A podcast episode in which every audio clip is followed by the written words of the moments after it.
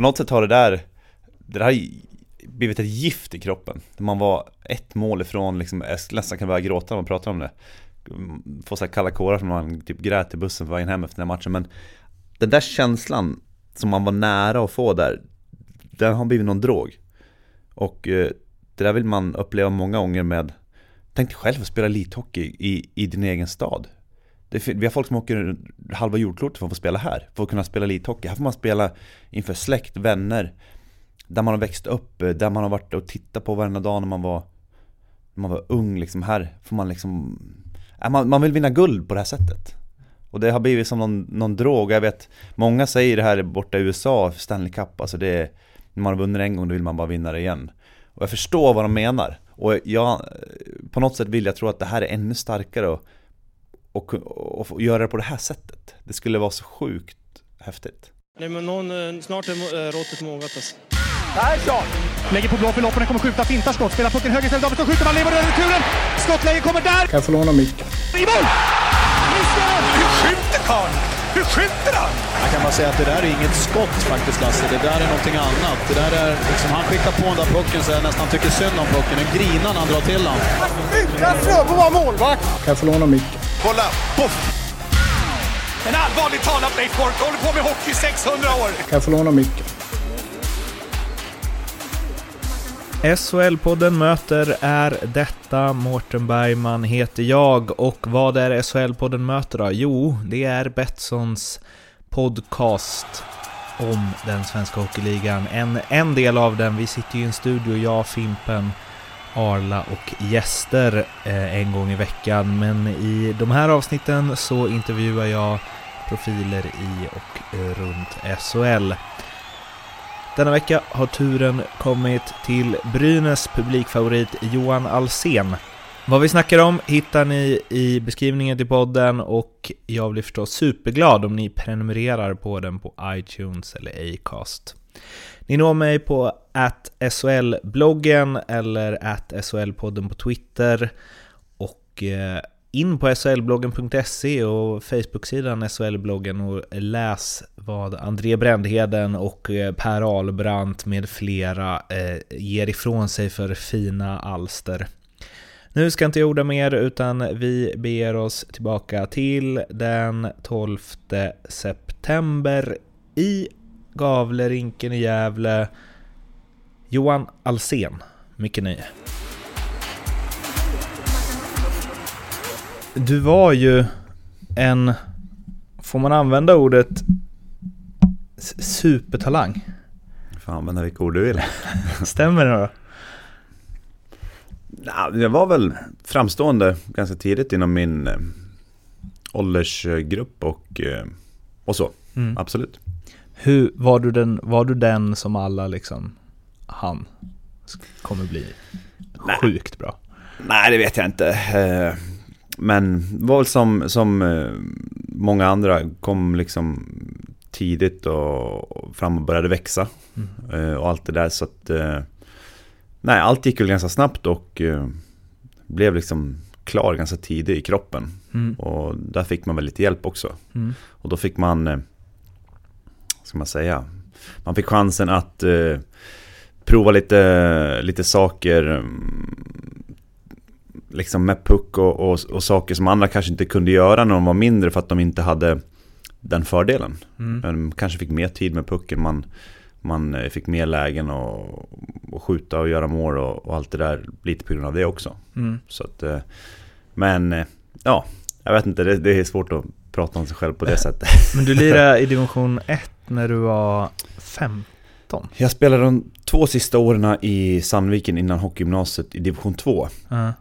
Och då var jag 14 och 15. Uh. Så att jag fick ju spela seniorhockey väldigt tidigt. Och det hjälpte ju såklart. Mm. Absolut. Um, och där, utifrån det finns det ju en rolig spaning här, för du lirade ju i Leksands J20 eh, och på eh, de två första säsongerna som var 26 och 36 matcher enligt Elite Prospect. Jag kan inte det här utan till. Brynäs J20, eh, vad måste jag tillägga. Ja, ja, ja förstås. Brynäs J20. Ja, i, eh, när du lirade i Brynäs J20, du eh, öste ju in eh, poäng. Och där tänker jag ändå att det är någon form av liksom... Ja men du säger att du liksom var tidig i, i utvecklingen och så. Men där är väl ändå alla liksom, vad ska man säga, på en ungefär samma nivå i utveckling, eller? Jo, absolut. eh, Så är det väl. Men... eh, Ja, där blir, där blir det väl på ett annat sätt då. Men just när man var ännu yngre så, så kanske det jag beskrev hade man lite den fördelen och kunde, kunde träna på saker som andra kanske inte kunde för de inte hade Mm. växt klart eller ja, bla bla. Men ja, nej du har ju helt rätt. Men Brynäs J20, ja det gick eh, jättebra. Jag är stolt över den tiden och eh, hade bra tränare. Uh, Mats Bäcklin. Eh, och framförallt när du när man anses vara en bra spelare, en offensiv spelare, då får man ju spela en bra spelare. Mm. Mitt första år spelade jag med, med eh, Beckis och eh, en som hette eh, Fjusse, kallade vi han. Ka- Karl, eh, Karl Johan Eriksson. Eh, Fick han lite tid i rampljuset Ja men också? och, och på något sätt blir det ju Du får ju en extra skjuts när du anses vara en bra spelare, nu blir det en situationstecken Eh, Ja, dels för att du antagligen är väldigt bra men också får du ju spela en bra spelare, du får spela mycket tid i, i powerplay, du får spela i situationer när du, när du får förutsättningar till att vara, vara bra. Och då blir det ju någon form av hävstång på allting. Mm.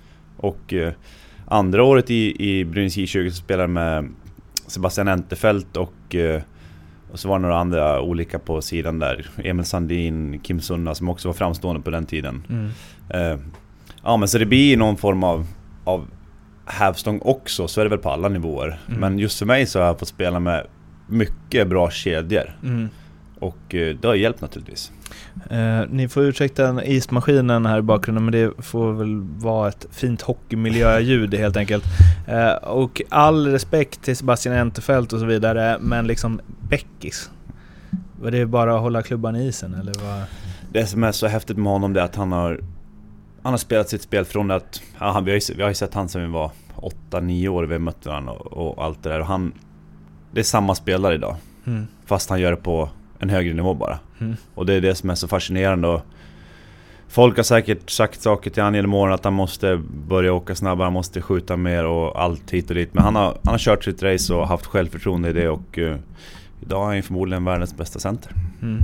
Men eh, det måste ju varit, eller så här, tänkte du det då? Att Man, han kommer bli...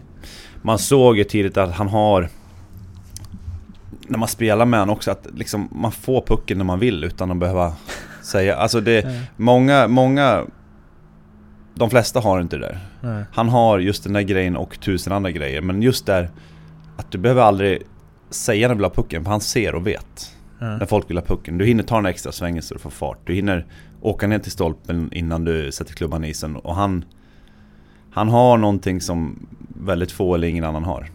Man, man behöver aldrig knacka. Bra aldrig knacka och lika så här.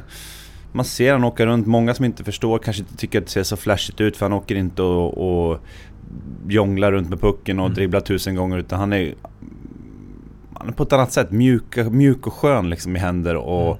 och blick och allt det där så att jag tror Det är väl lite det de pratar om nu också att han är underskattad där borta för att han kanske inte vid första anblicken ser Mm. så jäkla flash ut Mm. Men Får du träna en träning med han eller se han närmare en träning Så förstår du att han är förmodligen bäst i världen på sin position.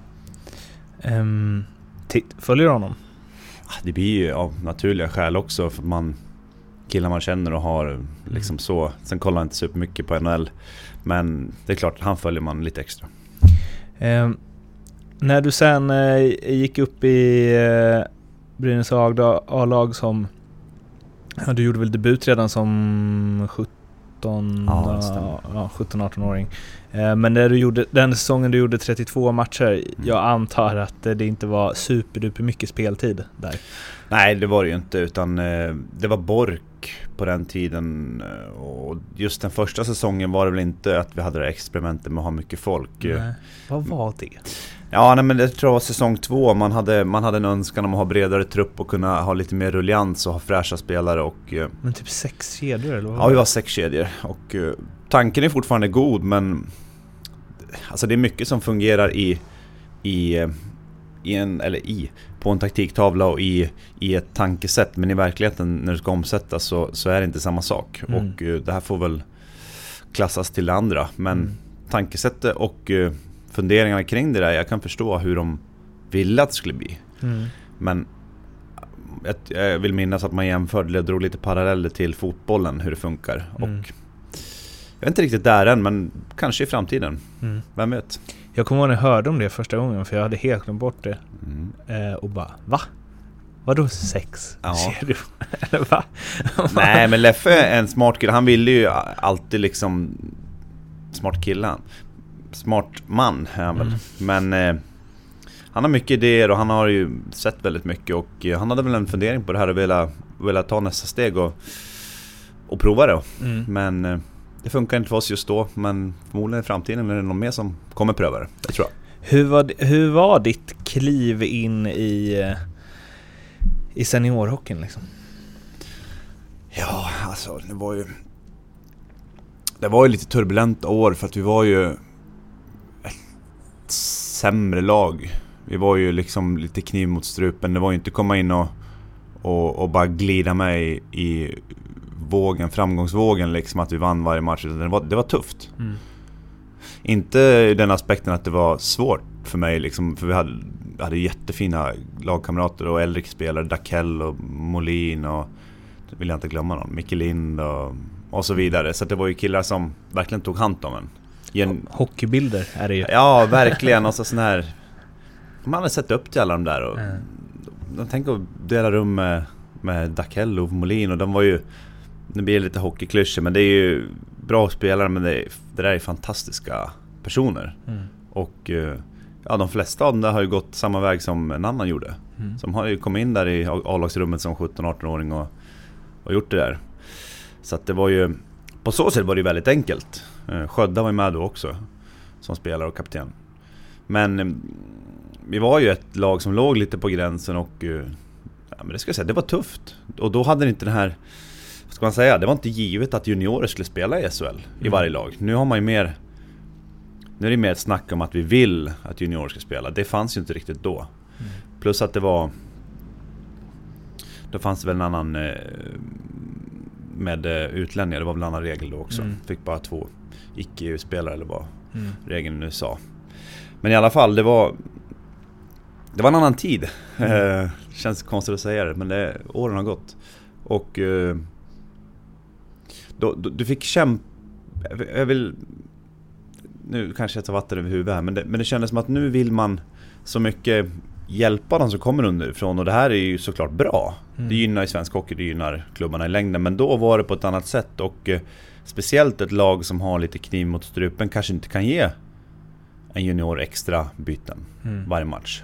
Utifall det händer någonting, då kommer man ångra att man inte tog det säkra kortet före andra. Mm. Och, eh, nu var ju Leffe väldigt bra så han, han var ju inte... Han var ju inte av den skolan att han inte vågade. Mm. Men ändå så fanns det ett annat tänk då och... eh, Ja men det gjorde det lite svårare att etab etablera sig liksom. Mm. Även om du säger att de var liksom fantastiska människor och så, eh, fanns det också en... Eh, men jag har jobbat mycket med fotboll i Mm. Sverige och där är det en ganska tydlig utveckling att Ja men för kanske 10-15 år sedan då sparkade man iväg bollar, fick juniorerna springa och hämta och juniorerna Mm. skulle bära och släpa, alltså allt sånt. Eh, men att det har liksom trubbats av och det är många som, som var juniorer då, Eh, ja de är väl i, i vår ålder liksom, som, som säger att så här, eh, det, det funkar inte så nu. Det går liksom inte för att Alltså, och en anledning till det är väl att det kommer upp så många juniorer som är så jävla bra. Så det går liksom inte att köra med någon som är typ näst bäst i laget liksom. Eh, och att man också har blivit, det ska inte, det är inte den typen av, vad ska man säga, inskolning, eh, vilket de flesta tycker är bra.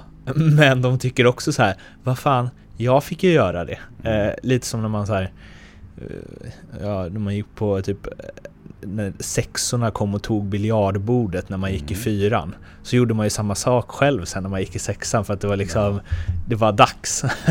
Eh, är det sån, eh, lång fråga nu, men är det sån utveckling inom hockeyn också, tycker du?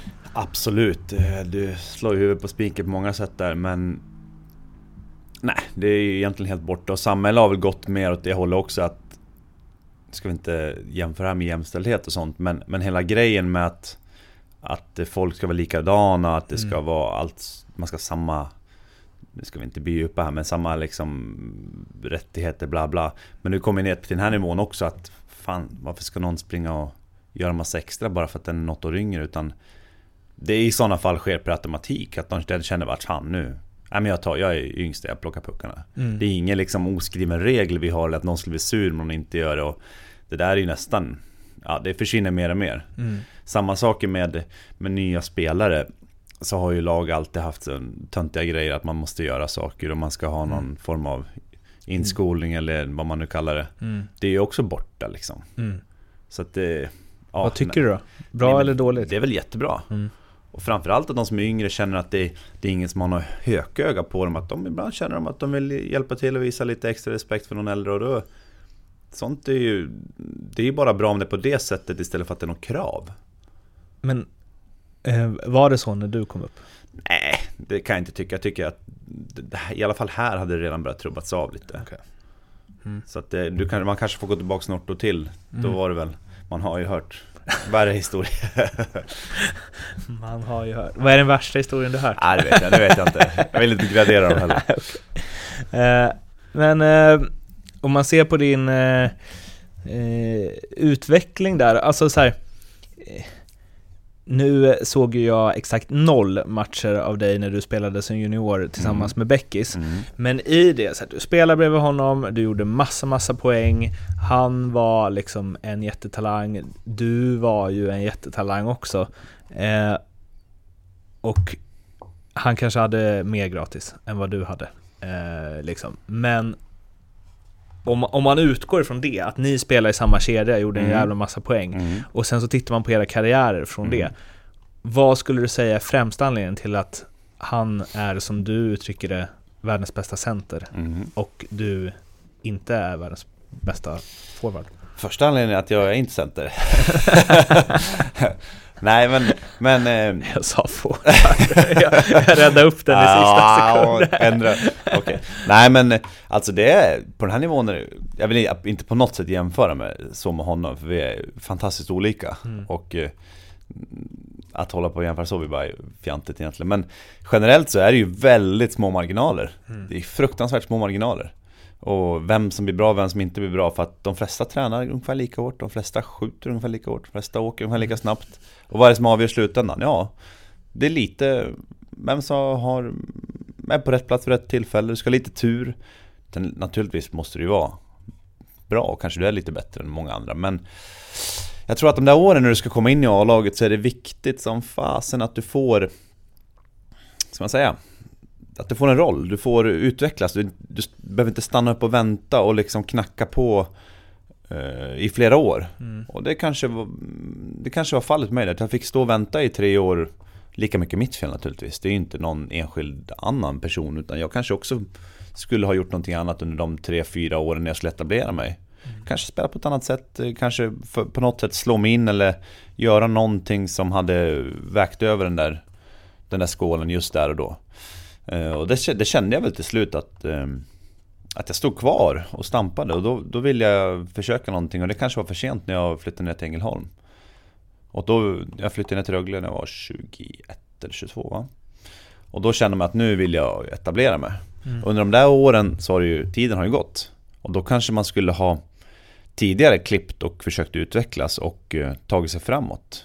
Mm. Eller inte klippt och bytt lag, det är inte det jag menar, men att man på något sätt hade Ja, man skulle ha provat en annan väg där, men, men just där är det svårt. För man tycker att man är nära, man tycker att man Fan, är det på gång liksom och sådär, men Samtidigt om du inte får spela och ta ansvar och, och, och bli bättre, för det är också- det man växer av. Det är inte bara att man ska bli starkare och, och träna på färdigheter, utan också att man får vara på isen vid viktiga tillfällen och växa och brösta upp sig. Det är ju Framförallt det när vi pratar om små marginaler. Jag nämnde tidigare att alla skjuter lika hårt, alla åker lika snabbt. Men de som har spelat i viktiga situationer, viktiga matcher. Det är kanske den lilla grejen som gör att den blir bäst. Att de är van med det här, att de kan slappna av på ett annat sätt. De har, de har gjort det förut och och eh, ja, men jag tror att en sån grej skiljer säkert jättemånga spelare åt att när de kom upp i A-lagen och skulle etablera sig så fick de vara med tidigt. Eller de hittade en väg in i laget ganska snabbt. Och gjorde de inte det så tog de en annan väg. Och fick ta ansvar och växa som, som spelare på det sättet. Och det tror jag skiljer många åt vilka som tar stegen. Det är eh, så jävla intressant att höra här tycker jag, för oftast, allra oftast så säger man så här, ja ah, nej men jag kanske inte fick chansen, men eh, jag var väl inte tillräckligt bra heller. Bla bla. Det här är första gången, tror jag, som jag hör en så här konkretisering av, för att du kanske inte fick chansen, men, och du kanske var tillräckligt bra, men du kanske tog fel beslut utifrån dig själv liksom. Ja, jag ska inte säga, jag ska inte säga att alternativet skulle ha varit att lämna men, men Många, många, många liksom tycker att fan den här killen i ett annat lag, vi är lika gamla, vi är lika bra, men han får spela bra situationer och, och, och hit och dit i det här laget, men jag får inte det. Och det behöver inte vara för att du är en sämre spelare, men situationen där är annorlunda. Och eh, det gör att han får spela mer, han får ansvar, han växer som spelare, han växer som person. Helt plötsligt kanske han gör en bra säsong, han spelar landslaget när han är 19-20. Och den här andra spelaren, han har problem att, ens få istid. Och det behöver inte betyda att han är sämre, men om det här här fortgår i flera år Tänk dig mycket erfarenhet när killarna har lagt på sig, vad mycket självförtroende som kommer automatiskt. Helt plötsligt, jag lovar, den här killen kommer åka snabbare och skjuta hårdare bara för att han tror att han gör det. Och den andra killen kommer åka saktare bara för att han tror att det är så. Och det här byggs ju på hela tiden. Men, men eh, Alltså det här, det här blir ju, jag fattar att det här är svårt att här, ta i och med eh, eh, Jag ska försöka ställa den här frågan utan att liksom eh, Ja men Med no disrespect till din Ja, karriär nej, absolut. Men du blev ju eh, Du blev ju en annan spelare Mm. än vad Vad du var i junioråldern kan man säga Och du säger så här att du kanske När du, läm- när du väl lämnade Så kanske det var för sent sa du eh, Kan det ha varit så? Att du stannade för länge för att liksom I alla fall för att bli den spelaren På seniornivå Nej, i alla fall för att få det som, jag, det som jag började med det här samtalet, i alla fall att få, för att få den här gratis chansen att få en hävstång i allting. Att du anses, innan, säsong, innan du börjar säsongen, att du anses vara en offensiv spelare, du sätts i en nu, nu är jag liksom inom situationstecken igen, i en bra kedja direkt från start. Och så gör du mål första träningsmatchen i powerplay, någon jävla retur eller tombur.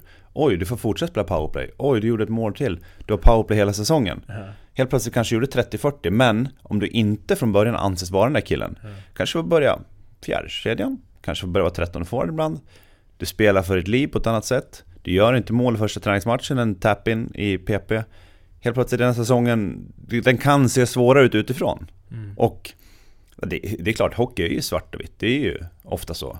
Och sport generellt och all idrott är ju så. Och eh, fast att det är samma spelare som hade kunnat gjort en annan grej så blev utfallet en annan grej och då blir sanningen också en annan grej. Och det är lite det jag menar att om, om, du, om du inte ser till att visa om det är i de där åldrarna och utvecklas mycket du kan i den aspekten och ta ansvar och allt det där och vara van med de här situationerna. För det, även om du får börja PP och en säsong och allt det där så måste du ju, för att klara av den hel säsong så måste du ha ett visst självförtroende i det, en pondus i det. Det är inte bara det att du gör ett mål en match, så enkelt är det inte. Då är det inte bra hela säsongen på grund, på grund av det. Men du får ju det Men du får ju det och då, ja, men jag tror också att du måste vara van med det här. Det måste finnas ett underbyggt eh, självförtroende och eh, en känsla att det här är lugnt, det här har jag gjort förut, det här grejer jag. Eh, och, och det är någonting du skulle ha byggt upp under tid när du, när du har fått tag i ansvar. Du har spelat viktiga minuter, och har du inte gjort det då är det svårare att fortsätta så under en hel säsong i SHL. Men det jag vill komma tillbaka till är att för att etablera sig sen. Jag har ju alltid varit en rivig spelare, jag har alltid jobbat stenhårt. Men när man var yngre då kanske man då spelade, fick du spela powerplay från start varje säsong. Du kanske var kvar i powerplay hela säsongen. Och, och då är det helt plötsligt lättare och då kanske du gjorde 10-20 poäng men du var samma spelare och hade du inte spelat PP och sånt där, då kanske du gjort 5-6. Men du, då hade du ansetts vara sämre. Och eh, det är lite det du är inne på nu, men det jag vill säga är att för att etablera sig vart det då, då på vägen där såg man på ett annat sätt och jag fick inte den här gratisingången i säsongerna men Nu spelar jag i Brynäs där jag växt upp med och Jag vill att vi ska vinna SM-guld Mm.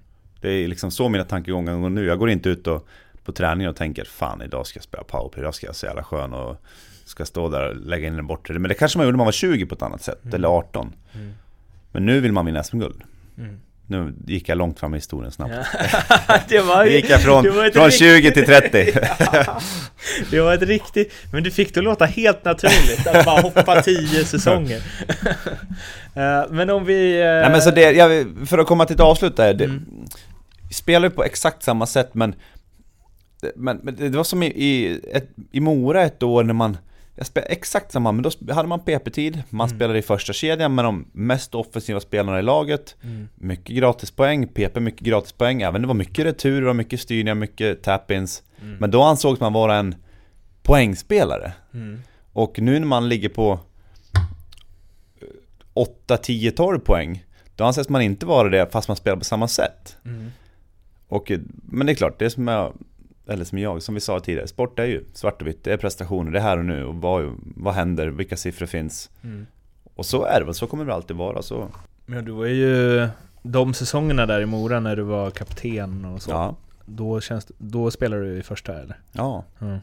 Inte direkt men När man kom dit så Då har Harald Lyckner, jättebra tränare också, jag tyckte jättemycket om han och eh, Då sa han ju det att Jag vet vad du kan göra, jag har sett dig spela och, och Bara det, att han visste liksom Saker som Som jag höll med om, eller vad ska jag säga Han visste saker om en hur man hade spelat tidigare eller hur han hade sett när man spelade i viktiga situationer tidigare Då kom man in med ett helt annat ingångsvärde, han såg på mig På ett annat sätt än att jag bara var en helt ny spelare Mm.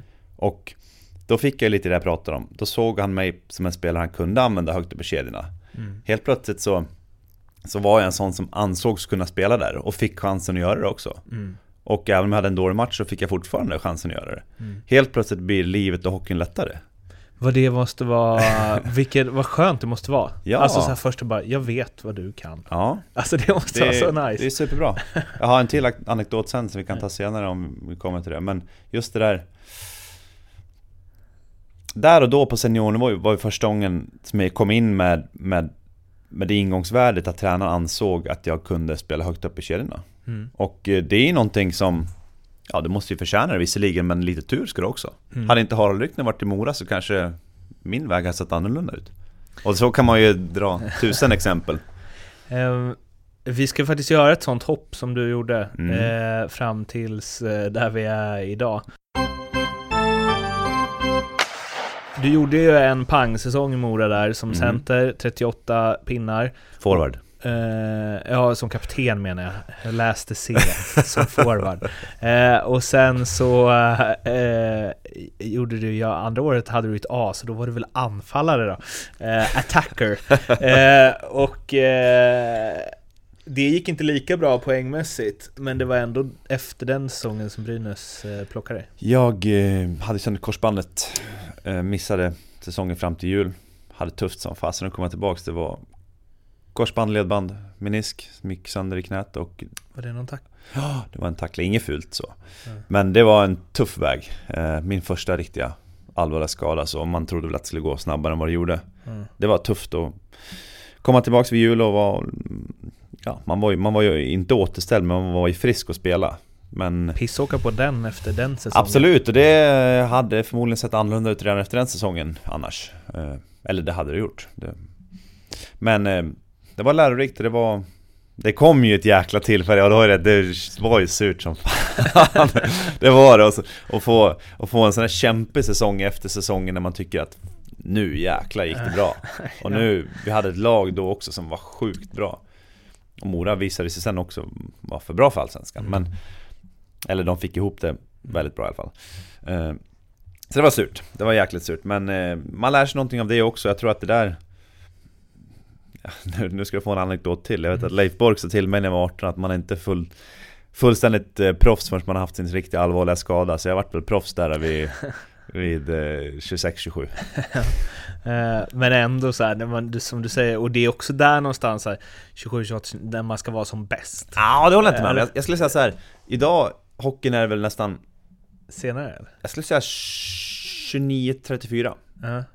Jag vet inte om det finns statistik på det, men då tror jag att du är Vilken jävla timing med hur gammal du är. Ja, eh, nej men eh, det, det jag menar då är att runt 30 plus minus 3 år tror jag att det är fysisk toppform. Ja. Men allt det andra, nu babblar jag på i min, i Ja. min eh, värld här, men allt det andra nyss har beskrivit om spelat i viktiga situationer, pondus, all erfarenhet. Jag tror att när du har fått med allt det där, var upplevt saker, Mm. då är du kring 30 plus minus Mm. 3-4 år, båda hållen.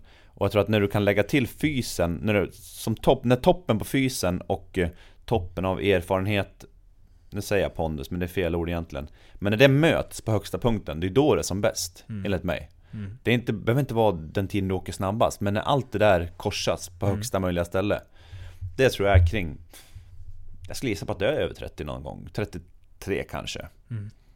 Så då eh, har jag det framför mig Får- Går du sånt positivt tänkande träning? Nej men jag tror, jag tror Nej, faktiskt att det jag är, tror- det är, det är nog eh, sanningen Ja, min eh, kusin eh, Han är en stor Brynäs-supporter och Jag frågade honom innan om han hade nå, något jag borde prata med dig om och då Mhm. sa han så här eh, Ja, det är väl ingen fråga direkt sa han, men ni måste prata om hans relation till fan, fansen. Under alla åren jag följt Brynäs så har jag, så har jag inte varit med om maken till supporterfavorit i relation till vad han faktiskt gör på isen. mm. Eh, för jag tänker att så här, det brukar, visst folk gillar spelare som kämpar, Mm. men de gillar också spelare som gör en jävla massa poäng och liksom Mm. Mm. Eh, och man minns mål och så Mm. vidare och så vidare. Men du är ju, och det är till och med jag som liksom inte följer Brynäs så nära, fattar att du är superpoppis här. Ja, det är så jättesvårt att svara, svara. Men det är ju jättekul att folk ser på en så och jag tror att det har Jag tror ändå att det bottnar i att man kör, man gör allt man kan Och det syns att Jag hoppas och tror att det syns att liksom Det är klart att jag vill vara bra, jag vill göra 100 poäng. Men jag vill att vi ska vinna. Mm. Kommer till den punkten att jag vill vinna. Och det har man väl alltid velat men Jag tror att man säger det utan att veta vad man menar tills man blir 25, 26, 27 Och jag vill vinna i Gävle med Brynäs. Jag vill springa ut på torget med den jävla bucklan här. Och eh, jag tror att det genomsyrar, det syns, det lyser igenom och Jag tror inte att det behöver vara svårare. Jag tror att man uppskattar sådana personer Och jag ska inte säga att det inte har varit så förut här Att det inte har funnits någon, för det har det säkert funnits Men jag tror att det kanske Det kanske syns ännu mer då. Och jag tror att man, det är lätt att ta till sig. Jag tror det. Eh, också, jag måste säga från egen det är ju sympatiskt att du, eh, att du var liksom den stora talangen som gjorde massa poäng och sen så ändå kämpat. Mm. Alltså man känner att du har harvat, att du har kämpat på, Ja. du gav inte upp. Och Nej. nu får du äntligen spela i din klubb. Ja Men alltså, man gillar ju det. Och det, det som ska tilläggas det är väl att när man är yngre och odödlig så tycker man inte att Att bara få dra på sig tröjan som man borde tycka är häftigt och, och är en ynnest. När man är 18-20 då, då är man odödlig, då kanske man inte ser det på samma sätt. Åh fan jag sitter på som 13 jag spelar i fjärde kedjan. Då kanske man tycker att Fan jag borde spela i första, om man inte är nöjd ens att kliva ut på isen. Du skulle till Colorado liksom. Ja men precis, Men, eh, jag säger inte att jag tänkte så men, men omedvetet tror jag att det finns hos alla. Men när du blir äldre och kan se bort från det där och liksom fatta Jag vet inte, nu blir det djupt, jag vet inte varför det blir så djupt men Men då tror jag någonstans att det blir bra för dig, det blir bra för klubben, det blir bra för alla Och eh, jag, som jag kommit, nämnt tidigare, jag har alltid varit en sån som har kämpat Även om jag har gjort mycket poäng så har jag alltid tränat hårt, det har varit liksom bra tränad från att jag var ung och fram till nu, liksom stark och alltid ner tid på det där. Så jag har alltid varit en sån spelare. Men sanningen blir lite modi med modifikation med det här, vad man har för poäng efter varje säsong. Mm. Jag har alltid spelat på samma sätt och inte, det blir klart att du spelar på, spelar du boxplay istället för powerplay så blir det ju lite annat sätt såklart, Mm. givetvis. Men, nej, men det här är någonting jag trivs med och slita och kämpa och sen som i slutspelet för två år sedan, vart en jävla massa poäng. Helt plötsligt fick jag spela lite mer. Helt plötsligt fick jag spela i ännu mer situationer. Då kom poängen också. Mm. Så det är ingenting som inte finns, utan det är mer vad får du tillfälle att göra? Mm. Och jag är superstolt att få gå ut och göra den rollen som, ja, som jag har idag. Mm. Eh, Då vill jag göra det bäst. För att jag vill vinna. Ehm, jag fattar att det är så himla svårt att Ja, det är snacka, är om med så här, Ja. hur populär Ja, man är är. Ja, Det låt- du- det är du blir obekväm. Ja, är, Ni skulle, nu skulle vi haft en kamera här, för Johan är extremt obekväm. Det var länge sedan jag såg en så obekväm människa.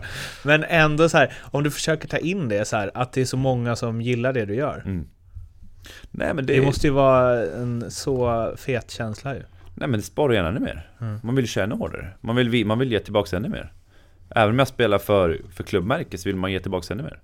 Man vill köra ännu hårdare men Det är klart, de, de Ja, nej, det är jättesvårt men eh, Man vill helt klart vara ännu bättre och visa att man vill vinna ännu mer och eh, På vilket sätt det yttras vet jag inte men man känner ju så i alla fall. Är, ju- Känner du att de tycker om det? Nej det gör man ju inte. Eller förstår du? Det, det är ingenting man får höra så. Okej. Men eh, Nej man märker att det uppskattas lite här och där och eh, ja, Jag vet inte vad jag ska säga. Okej, vi, vi hoppar där. Eh, att du fick komma tillbaks till Brynäs, om man ringar Mm. in det i någonting, vad, bet- vad betyder det för dig att spela i Brynäs? Nej men allt, det som jag sa, eller allt liksom Det är klart man har fr- fru och sånt där som betyder mycket också Men att, men att få komma tillbaks, det är ändå kommer ihåg jag och farsan satt här och kollade, vi satt på ståplats när man var där nere i det hörnet eh, Vad har du? Sydvästra hörnet hade vi ståplats då Vi satt där liksom, man var ung och kollade på Ja men många av de spelarna som man sedan kom upp och fick spela med De har liksom suttit och följt sen man var jag vet inte, jag ska inte säga någon ålder, men väldigt ung och suttit och åkt från Sandviken och kollat och man har ju drömt om det här. Så att det, den dagen man fick komma tillbaka så hade det blivit lite vuxen, om man ska säga så, och förstod innebörden och hur mycket man verkligen ville det här. Den dagen var ju sjukt häftig. Och eh, jag är väldigt eh, glad och tacksam att jag fick chansen att komma tillbaka och visa nej, men att jag kan bidra på den här nivån. Mm. Det känns ju, man vill inte bara vara här för att, utan man vill ju känna att man bidrar. Och det tycker jag också att Okej, nu spelar jag inte första eller andra och, och vi vill vara ett av Europas bästa lag, så vill man ha den istiden, då tävlar du med väldigt bra spelare. Men, då vill jag göra min roll så bra som möjligt. Eh, ja men slita hårt som jag alltid gjort och eh, nu är det mycket boxplay då. Och där har vi vunnit boxplayligan två av tre år. Och det känns ju, att kunna bidra på det sättet, det känns ju väldigt bra.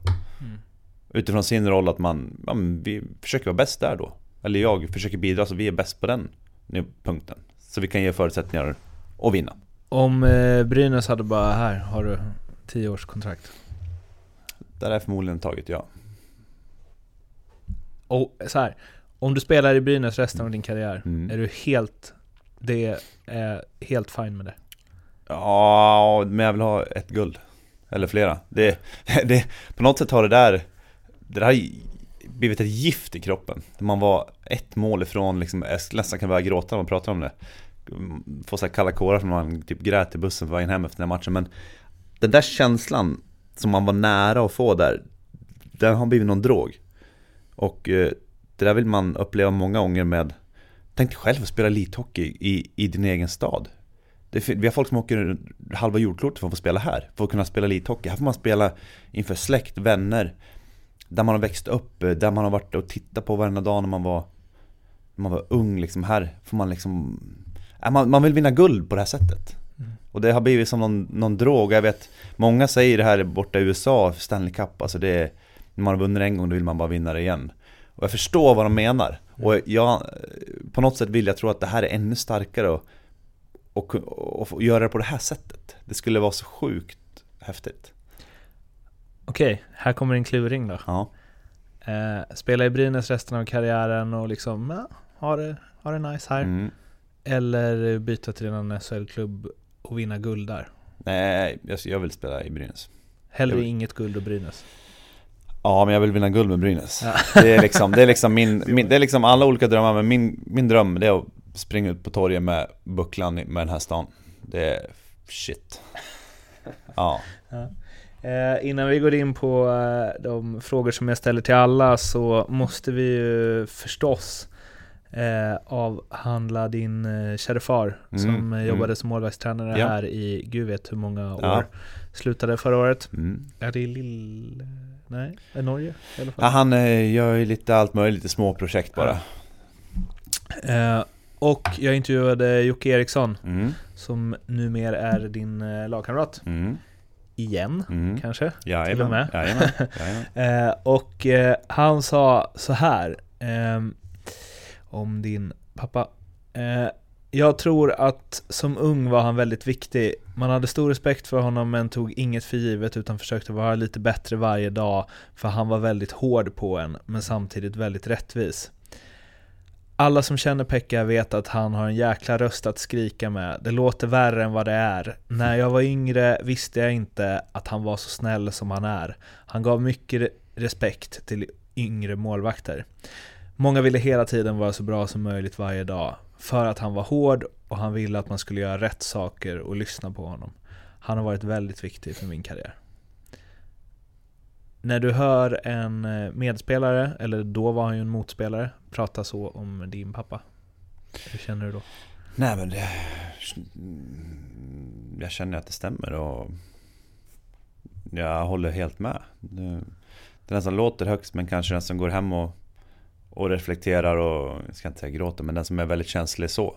Men vid första anblicken, precis som Jocke säger, så kan det tyckas inte vara så. Utan han är en känslomänniska som lever ut, men är den första som är den som tänker efter. efter. Men och jag tror att det är det också som har gjort att han lyckas. Han behandlar alla lika, han reagerar på samma sätt. Han är mm, känslomässigt engagerad i alla sina målvakter och vill att det ska gå bra. Jag vet själv när man har kommit hem dit och han sitter med tio datorer upp och det är Sway Hockey, han följer med ja, alla sina målvakter och liksom vill att det ska gå bra. Han, jag tror att han har em, hans känslomässiga engagemang och eh, hela den här biten som Jocke touchar lite vid. Jag tror att det är det som har gjort att han har blivit framgångsrik. Ehm, han sa när han slutade, Mm. så sa han att ehm, Jag vill inte vara en del av SHL-cirkusen längre. Jag är som jag är, men jag vill att alla ska må bra. Från vaktmästarna till mina målvakter. Det kanske bara är mig själv jag inte brytt mig om.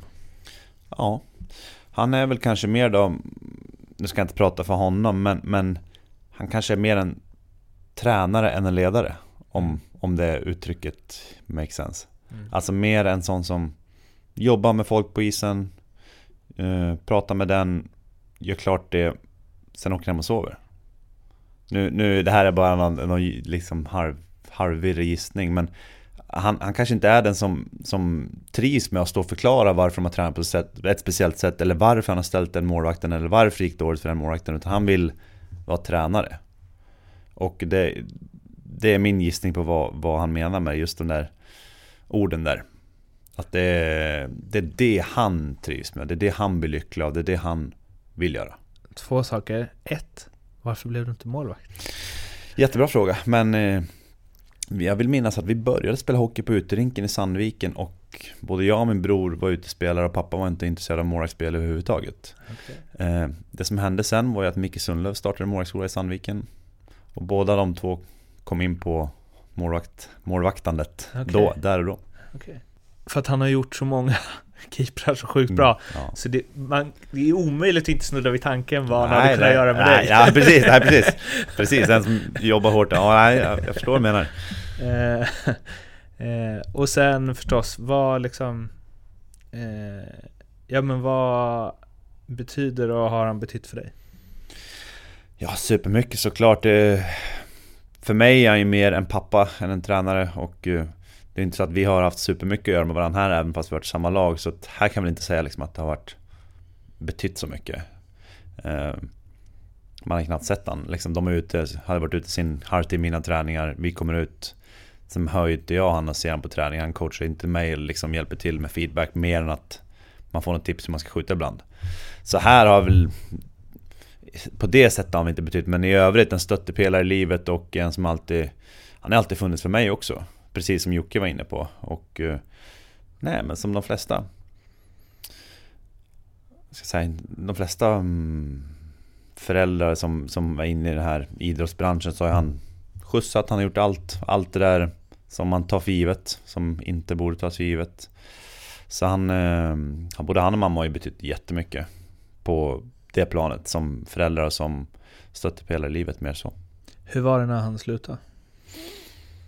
Ja men det är väl klart för hans skull så känner man att det är, man blir rädd först. När det är såna, av sådana anledningar. Att eh, Ja men det är liv och liksom sånt som är, som är inblandat. Hur, hur ska det bli tänkte man ju. Så det var ju jobbigt, man funderade mycket och kände, han kände sig jäkligt nere. Så först var det att det kändes tungt såklart. Inte att vi tappade målvaktstränaren utan mer att hur ska det bli? Mm. Därför känns det ju extra skönt idag för nu verkar han ju Han känns väldigt välmående och han känns pigg och alert och Han tycker det är kul det var ett bra beslut. ja, men det, det, måste jag säga. Och, och, ja, men nu kanske han slipper förklara varför, varför någon All Right är dålig. Han kanske slipper förklara för Expressen varför han släppte in tre eller något ja, sånt där. Det sånt finns ju en fantastisk intervju av ja. Youtube. ja, ja men han, han, eh, han, jag tror att han, han var sig själv och mm. det blev bra. Är det lite svårare att vara sig själv i SHL-cirkusen än om man spolar tillbaks 15 år, tror du?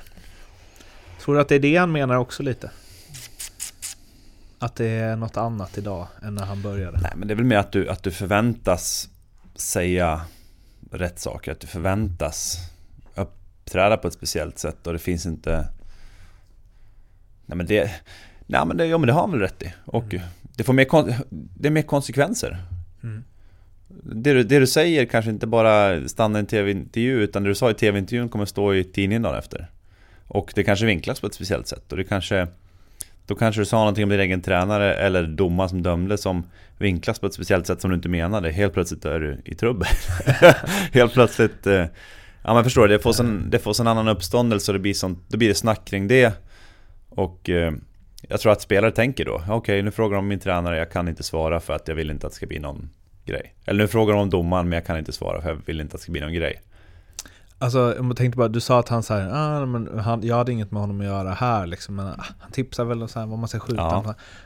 Har han någonsin, alltså jag tänker så här, han har ju tränat målvakter ja. som du har mött. Ja. Har han så här, han är svag där. Ja men det är väl klart. Det är, är klart. Absolut, det är klart. Men så tror jag han är, så är han med alla, han, ofta innan matcherna gick han runt och sa den här målvakten jag haft förut, han är dålig han är dålig på stöten liksom. Men, han, men sen är det också i matcher, du hinner ju aldrig det är inte så att du tittar på... Kommer du, kommer du fri så har du ofta en grej. Det här är ju mer om du är trängd och, så man kanske vet, okej okay, han sa dålig på stöten, okej okay, men skicka den där ja, bara. Exakt. Bara för att jag vet. Men annars ja. gör man ju, man skjuter när man tycker. Ja. Avslutande frågor som eh, jag kör med alla då. Ja. Förutom Foppa, Sudden och Lidas, vem är Sveriges bästa spelare genom tiderna? Jag tycker Beckes börjar komma dit. Förutom Gretzky och Lemieux, vem är världens bästa spelare genom tiderna? Ja, det blir ju, det blir ju Crosby. Om du hade haft en tidsmaskin mm. och kunnat åka tillbaka i tiden som du är nu, mm. hade du eh, platsat i alla första fem år i NHL 1990? Nej, det tror jag inte sporten var annorlunda. Även om, även om folk är snabbare och allt det där nu så var sporten annorlunda. De var ju så sjukt bra på just hur sporten var då. Haka. Haka. Eh, nej men någon kanske. det hade ju också varit liksom träklubba och eh, lite annan hade jag utrustning. Fått, hade jag haft kompositklubbor hade jag fått träklubbor. Ja, jag säga. Hade du fått komposit, då hade du varit, då hade du ju platsat. Ja, då hade jag platsat, då hade jag platsat. I alla. Ja. Eh, då hade du kanske varit världens bästa spelare. ja, fixa den där tidsmaskinen. eh, om du får tänka helt fritt, vilken mm. regeländring, hur galen den än må vara, hade du velat testa någon match inom hockeyn? Uh, uh, uh, jätte, jättesvårt. Nej men jag hade nog... Jag hade nog tillåtit lite mer... Nu vill man bort hakningar och lite sånt där, men jag hade nog tillåtit lite mer tror jag. Mm. Jag tror det tror det blivit lite mer känsliga i matcherna, lite griniga, lite, inte griniga men lite, lite mer engagerade spelare i alla närkamper och allt sånt där. Man hade inte man hade inte, eh, nu pratar mycket om förstärkningar, jag tycker inte att det är något problem med hockeyn egentligen Men då hade sluppit att folk skulle behöva ens tänka tanken att, det, att det, det hjälper inte, det är närkamp hela tiden i hockey det är, Man fastnar lite här och var och man får dra lite och tror att det hade släppt på lite mer kanske. Känns som det, känns som det passat dig också. Ja, men jag tror att det hade, det hade jag vet, vi tränar, vi spelar smålagsspelare, ibland är man i varandra. Det, det är inte alltid så rent, men det är ganska, jag tror att de flesta tycker att det är så kul, både att kolla på och spela. Mm. Den bästa spelaren du spelat med, och då behöver det inte vara utifrån namn och CV, utan du, den som du där och då tycker var bäst. Oj shit, ja. För att även om Beckis är den bästa så kanske han Mm. inte var den bästa du spelat med, utan han blev den bästa du har Ja, spelat med. men om, om man bara tänker på Det här är på, jag har spelat i så sjukt mycket bra kedjor Jag spelade med, jag vet TV-pucken spelade med Beckis när vi var 14-15 Ja. Vi kom ett och två i poängligan eller någonting Ja. Så där och då var han redan liksom bäst Ja. Fast han, folk såg han inte som bäst, men han var liksom bäst där och då eh, Sen Patrik Berglund var ju sjukt bra i JVM, J20-VM Han var ju Ja, han var den bästa centern i, i hela turneringen då Mm. Eh, det finns så jäkla många och Jag vet, eh, ja men som i- på allsvensk nivå När vi spelade i Mora, så här, Viksten och Westerling då var ju också sjukt bra där då på den nivån Så det finns så många, det är jättesvårt att välja det, och det, alla scenarion är så olika också Men om man ser som så här, den som har varit bäst eh, Alltså vad ska man säga? Den spelaren som där och då har varit högst upp på hur bra man kan vara som hockeyspelare, som du har spelat med, mm. måste, måste väl vara Anse Kopitar? Ex, Ja exakt, exakt, det var ju också en bra kedja, Anse Kopitar Bobby Ryan Ja.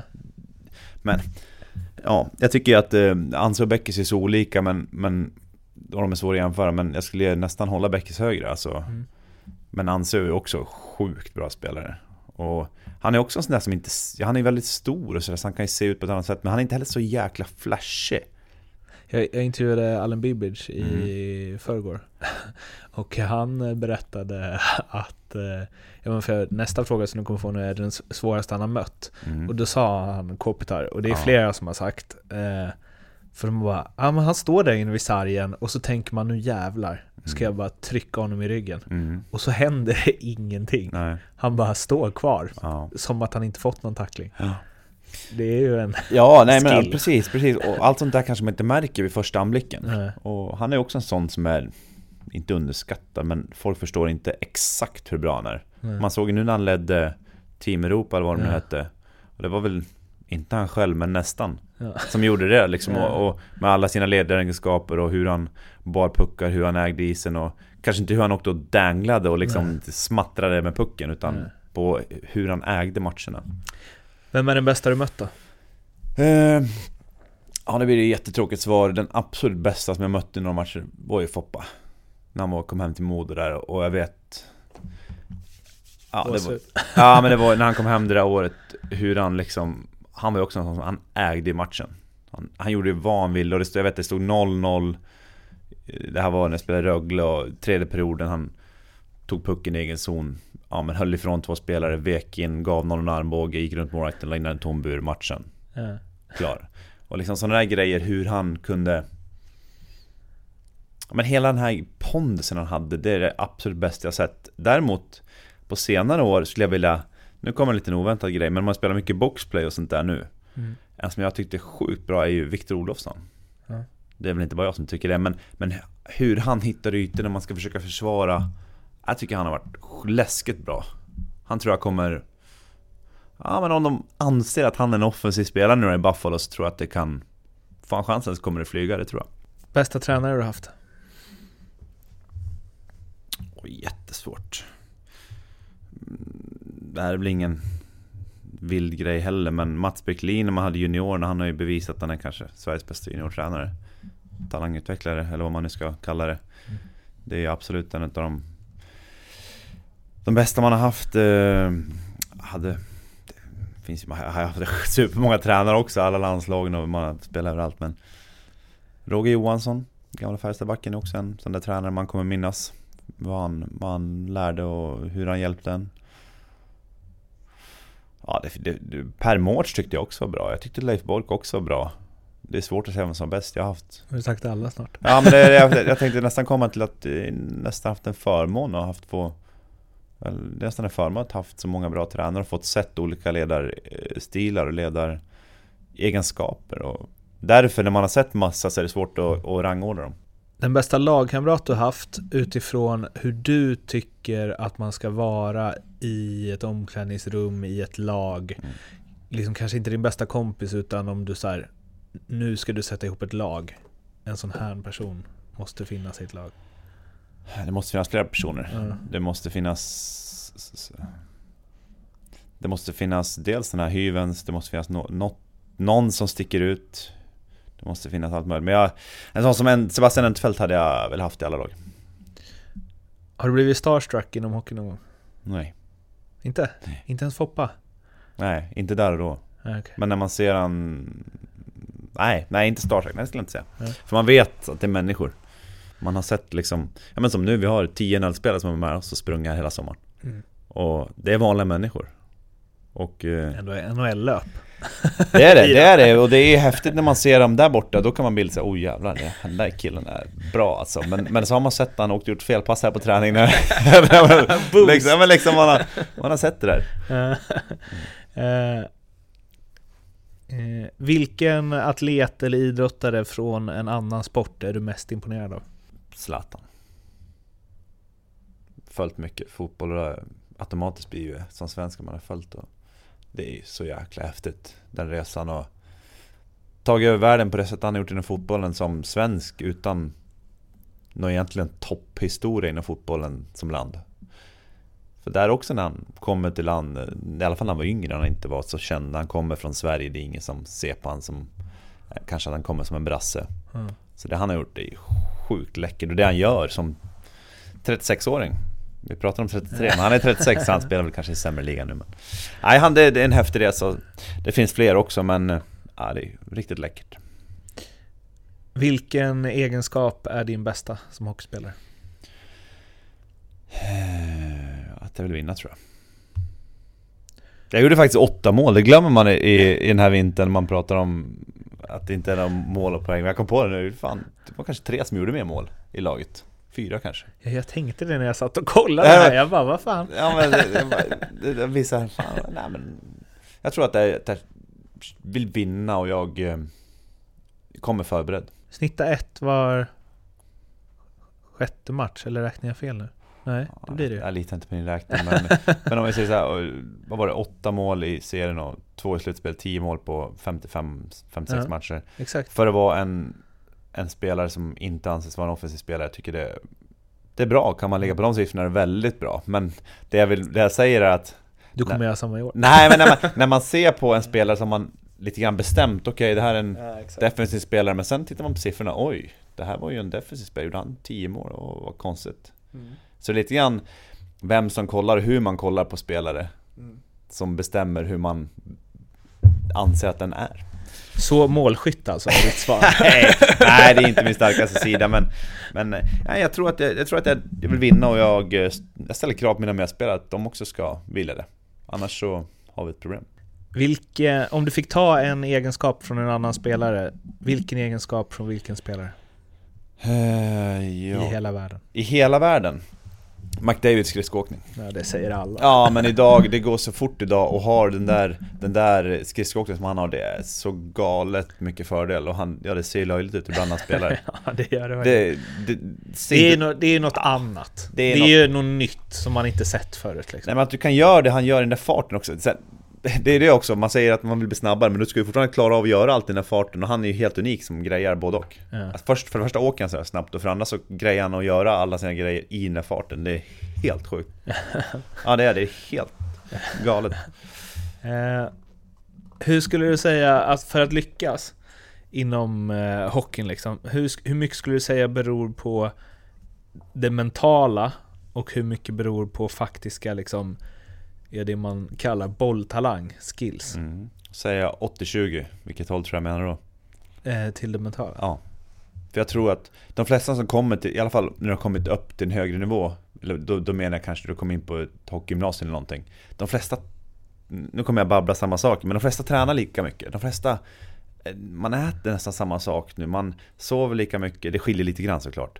Men det andra, det är liksom där det finns att ta För i övrigt så gör man nästan samma saker i alla klubbar Alla hockeygymnasium, alla gör nästan samma sak Det är det andra som är avgörande. Sen så finns det ju en grej där, om vi nu ska säga Beckis liksom.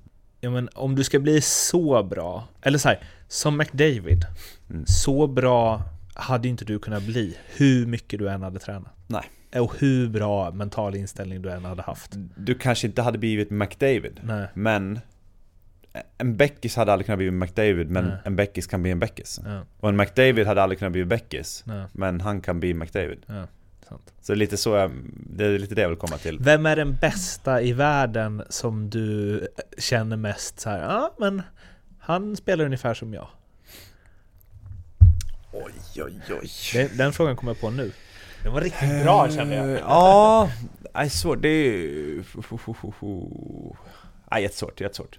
Men det skulle jag säga är någon som, någon som är kombinerad, spelar boxplay, kan spela viktiga situationer och så i rätt lag så spelar han kanske netfront i powerplay. Och det finns väl massvis med sådana som är lite riviga och eh, ja, men fullföljer lite tackling, använder, använder att de är fysiskt starka och, och sånt där. Jag kommer inte på någon namn direkt, men det är, det är drömbilden av mig själv. Ja, jag tycker det stämmer fint. Eh, när var du eh, hittills i din karriär, när har du varit som bäst? Eh, ja, SM-slutspelet. Mm, Då, vi mötte, när vi gick till final där. så bra som du var då, Mm. hur nära var du det som du känner och tror är din, ditt max? Jättesvårt, jättesvårt. Men, men man var ju i grym fysisk form. Nej, kanske, jag kanske jag har nog lite kvar. Det var ju mitt första riktiga SM-slutspel. Och när vi pratar erfarenhet och var trygg i allt det där och kanske har sett situationerna förut. Det hade jag inte gjort då. Jag hade inte sett en SM-final förut. Så jag tror att jag har mycket kvar att ta tills jag ser den bästa av mig själv. Hur många procent eh, talang versus hårt arbete är du? Ja, 90, 10. Det är hårt arbete. Ja. Från start. Även om folk inte tror att det är så, men så är det. Om du med den eh, all erfarenhet du har idag från karriären Mm. fick ge Johan Alsen 15 år ett tips, vad hade du sagt då? Tro på dig själv. Lyssna på tränare. Ingen panik. Om du inte får spela när du ska etablera dig. Se till att utvecklas varje dag och eh, se till att du hamnar i ansvarstagande situationer när du är i åldern mellan junior och A-lag. Vem har betytt mest för din karriär?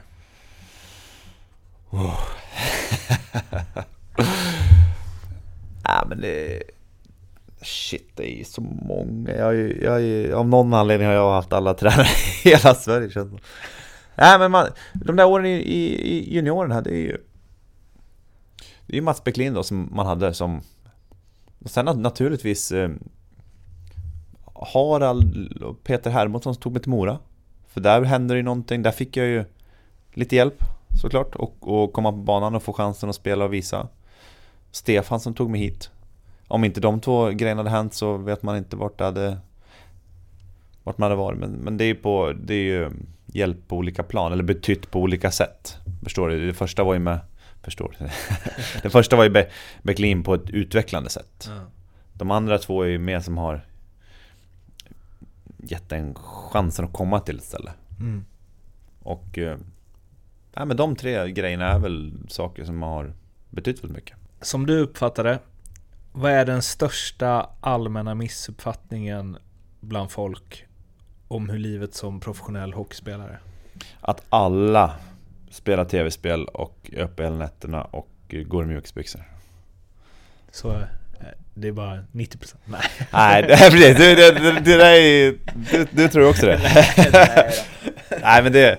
Men det finns ju sådana också. Absolut, och det finns... Det finns eh, fotbollsstjärnor som går hem och spelar FIFA Det fins, eh, jag lovar att det finns börs som går hem och, och spelar någonting också FIFA, ja. Ja, så det finns överallt det tror jag Ehm, och fikar gör ni ju. Nej, Hela inte. tiden. Nej det gör vi inte det har jag inte vad, fika vad gör du? Jagar? Nej jag har... Eh, Nu drar jag alla Jag har, en, jag har en fru och två hundar som är hemma Ah, Eh, Så att det är inte bara fika där Ja, om hon inte är hemma när jag kommer hem så kanske jag gör något annat Men sen kommer hon hem också och Då är det inte något ungkarlsliv längre. Det är många, mycket hund, det är mycket promenader då? då? Ja, det blir det. Ja. det. Blir det. Ehm, om du skulle få samla Sveriges alla sportjournalister Mm. De har druckit en eh, magisk dryck som gör att de bara embracear och eh, tar till sig allt du säger. Mm. Vad säger du då? Eh, jag säger att... Fem getingar på all scen. Sluta skriva att det är dålig stämning i galrinken för det tycker jag inte stämmer. Okej. Men lite problem har ni väl med publik ändå? Eller? Eh, nu, då, det som händer är att man inte tittar snitt. Jag jag vet inte, nu ska jag inte ljuga, men jag tror att vi ligger ganska bra i snitt i ligan. Jag tror faktiskt att vi gör det. I, Och- I förhållande till kapacitet? Nej, i förhållande nej alltså, jag menar det är, i, Det är väl det man menar. Det, är väl Ja, det man menar, men när det är fullt här, när man... Jag tror alla som upplevde SM-slutspelet två år sedan, eller ja, även när vi mötte Luleå här i fjol. När det är tryck här så är det tryck. Och det är... Sen får de säga vad de vill, och de får tycka vad de vill om det. Men där kan de ändra uppfattning. Media generellt så, kul eller nödvändigt ont? Nej men jag tycker alla måste se på det som någonting bra. Jag menar engagemanget som det skapar och, och eh, att, att det engagerar och att, att folk tycker till. Det är på något sätt det som gör det här möjligt, att folk tycker att det är intressant. Annars skulle inte sport vara ett heltidsjobb.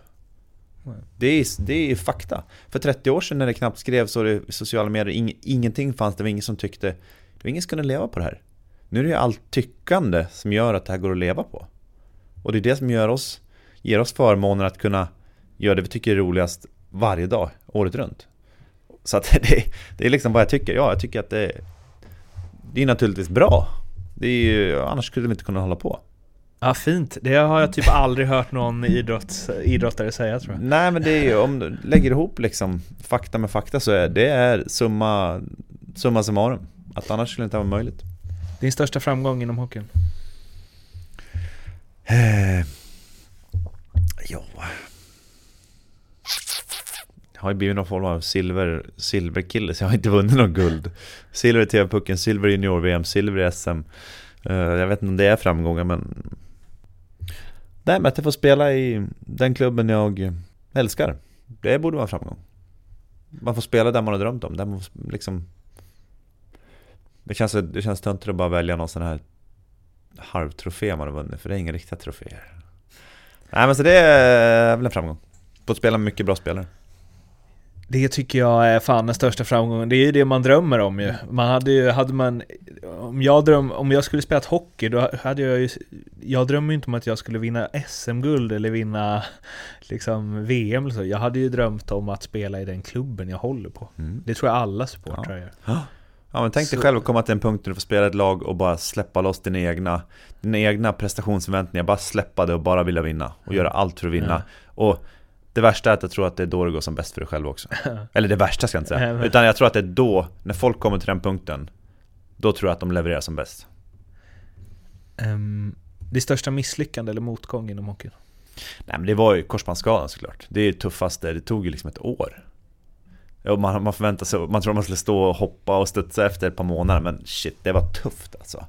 Det tog på psyket att liksom, man känner att nu är ett, ett år efter. Jag borde liksom spela i NHL nu. Jag var liksom, Eller ett år efter alla andra. Ja. Så det var det tuffaste i karriären, helt klart. Om... eh, ja, så här, berätta det sjukaste som har hänt dig inom ishockeyn eh, kan översättas till dra en rolig anekdot från karriären. Det, det sjuka som har hänt är, jag, jag kan berätta det jag tänkte på tidigare. Ja. eh, SM-slutspel Det kommer jag ofta tillbaks till det för det var så Det liksom hänger kvar som en Omen över en att man liksom På både gott och ont, mest ont nästan. För det var så nära. Men Jag vet, jag hade, fick en, en problem med, med nacken lite grann i slutet av serien och eh, missade sista matchen där, där och eh, även den första matchen mot Linköping i slutspelet Sen eh, när jag skulle börja spela igen så kom Sködda fram till mig på värmning efter värmning och så sa han Fan, nu Johan, nu du ska inte spela då igen och nu har du varit borta lite skada men nu har du chansen att visa lite grann vem du är, vad du kan. Våga liksom Ja men han, det var inte länge, eller han, sa- han sa några ord där, jag vet inte exakt hur han avslutade, ja, men våga liksom lira nu, slappna av och kör bara. Och de där orden satt kvar. Det där var någonting jag tänkte på och i efterhand så här, tänk vilken liten knuff du kan ge och bara säga några meningar till en spelare efter en träning. Att bara hur du ändrar hans tankesätt och känsla genom att bara säga ett par, par meningar. Det tyckte jag var sjukt häftigt för från att den säsongen jag kanske gjorde 6-7 poäng i serien och sen helt plötsligt så känner man att så fort man var inne på isen så var man farlig framåt. Och, äh, och ingenting har förändrats egentligen. Ingenting har förändrats. Utom några ord. Ja, hur, precis. Du pekar på huvudet och hur man tänker. Och det är där jag... Det är därför jag kan reflektera till mig själv när vi pratar om vad som är, avgör hur bra någon är. Ja, det är hur bra du tror att det är. Ofta. Inte alltid, men ofta. Och det handlar inte om att du ska berätta för tidningen att du ska spela i NHL och prata om sig själv utan mer att du vet och tror att du fan Jag är bra och stark och då tror du det så lovar jag att du blir starkare. Um, två sista frågorna. Om du helt och hållet fick eh, regissera din sista match i karriären. Var du spelar, vilka ni möter, hur gammal du är och vad som händer. Hur låter det då? Då är jag 37 Vi möter HV hemma, sjunde avgörande, sadden Tap-in Klart, åker, jublar med hela hallen Bara kastar av grejerna Ja, det, det dröm Slutligen, man hade velat gå ut på den där igen, men nu har jag en fråga till. Eh, vilken eh, SHL-spelare tycker du att jag borde intervjua i den här podcasten? Det kommer bli någon från mitt eget lag då Jag tycker att eh, Ursäkta att det blir lite ummande här men eh, Jag tror att jag skulle ta ett, sagt med David Rautio Det är en eh, Jag ska inte säga att det är en, en djup kille men han är ganska spännande Okej.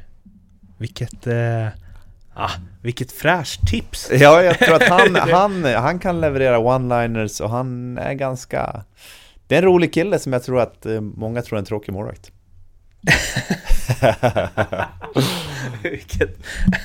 ja. Eh, ja, du får väl lägga in ett gott ord då, får vi se om jag får loss honom. Ja, Eh, du Johan, tusen tack för att du ville vara med. tack själv